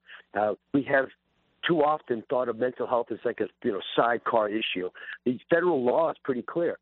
Chronic mental health conditions must be treated the same way with the same amount of money as chronic health conditions. So if you get diabetes, you treat that. You get a mental health condition, you have to treat that. We're not doing it. People are slipping through the cracks, and then these kinds of tragedies occur. So, so a couple of things. If I click on that 18 year old and somehow he was able to lead the state police officers, um, the bureau, the the uh, the precinct, and he goes home, should there be something on his record that says if he goes to a gun shop, call me? I mean, I mean, the fact is that gun owner doesn't want blood on his hands. This guy forever has to live with it. He sold that to him, but he seems to have done everything right. There's something wrong with the system. Don't you agree? I, I bet the ways of us improving. The the Trojan horse here is you don't want a registry, especially you know a federal registry, which is why as a senator I'd be, be very very much desirous of blocking that keeps track of everyone who's had an issue because then you have, you know, at 50 year old is told, well, you know, when you were in high school, you had a depression problem and you said such and such, and now you can't uh, use your constitutionally protected right to own a gun. And I think that is the big fear gun owners have. I, I talk to local law enforcement a lot about this, and they're pretty clear. They want it to all be done locally. They right. know the community. They want to talk to people in the community when these issues occur, and they want to have the ability gotcha. to rapidly adjudicate. 30 seconds left. If I told you in February that Abbott Labs is down for the foreseeable future, the FDA says there's legitimate violations thanks to a whistleblower, what would you have done? I would have addressed the issues that Abbott Labs, a major and important U.S. corporation who helped us fight COVID, was addressing, provided other sources of infant formula, uh, and made sure that I warned people this is coming down the pike. It's a, it's the incompetence combined with the regulatory um, morass that you can't get through that's shutting down industries. My goodness, we can't make baby formula in America. What can we make? We're better than this. Dr. Oz, good luck closing this out in the next 24 hours. I know you will not rest. It's too close to call. I appreciate it running through the tape. God bless you. DrOz.com for the details. And please vote if you're in Pennsylvania. Love you all. Yep. We have a lot of affiliates in Pennsylvania, and we're very thankful for that. Back in a moment.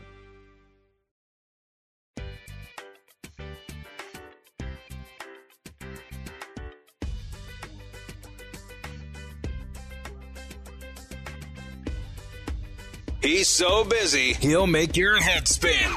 It's Brian Kilmeade the czar, Nina Jankowicz, says uh, she'd like some committee there within this governing board with the power to, quote, edit Twitter and add context. Oh, you mean like what Twitter is?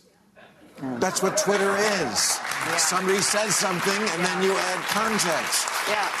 These, these are not bright people in our government. And he's talking about that is Bill Maher on Friday night talking about the disinformation how dumb it is to even do that, let alone look at this woman's background and seeing how partisan she is. And on top of that, he also went out and said this about the protest. Real quick. Certainly, the press spokesman at the White House is down with this. Jen Psaki said, asked about this. These are people who are demonstrating outside the houses of the Supreme Court justices. She said, I don't have an official U.S. government position on where people protest, but we do. It's wrong. It's intimidation. It's against the law. Thank you. I mean, do we have some footage of what? I mean, look, it's not, it's not, uh, it's not terribly violent, obviously, but would you want this outside your house? Huge problem. Why do I agree with him every week? Special thanks to WCHN for joining us. WDLA for joining us, WDOS for joining us. Uh, we'll keep an eye on what's happening in Buffalo. Thanks for being on board the team and the fastest growing show in all of radio. Brian Kilmeade on the road. Back with you tomorrow from LA.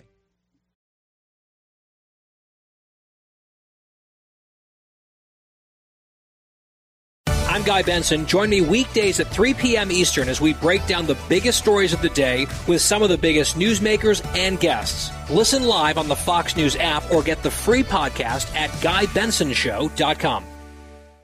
Listen to the show ad free on Fox News Podcast Plus, on Apple Podcast, Amazon Music with your Prime membership, or subscribe wherever you get your podcasts.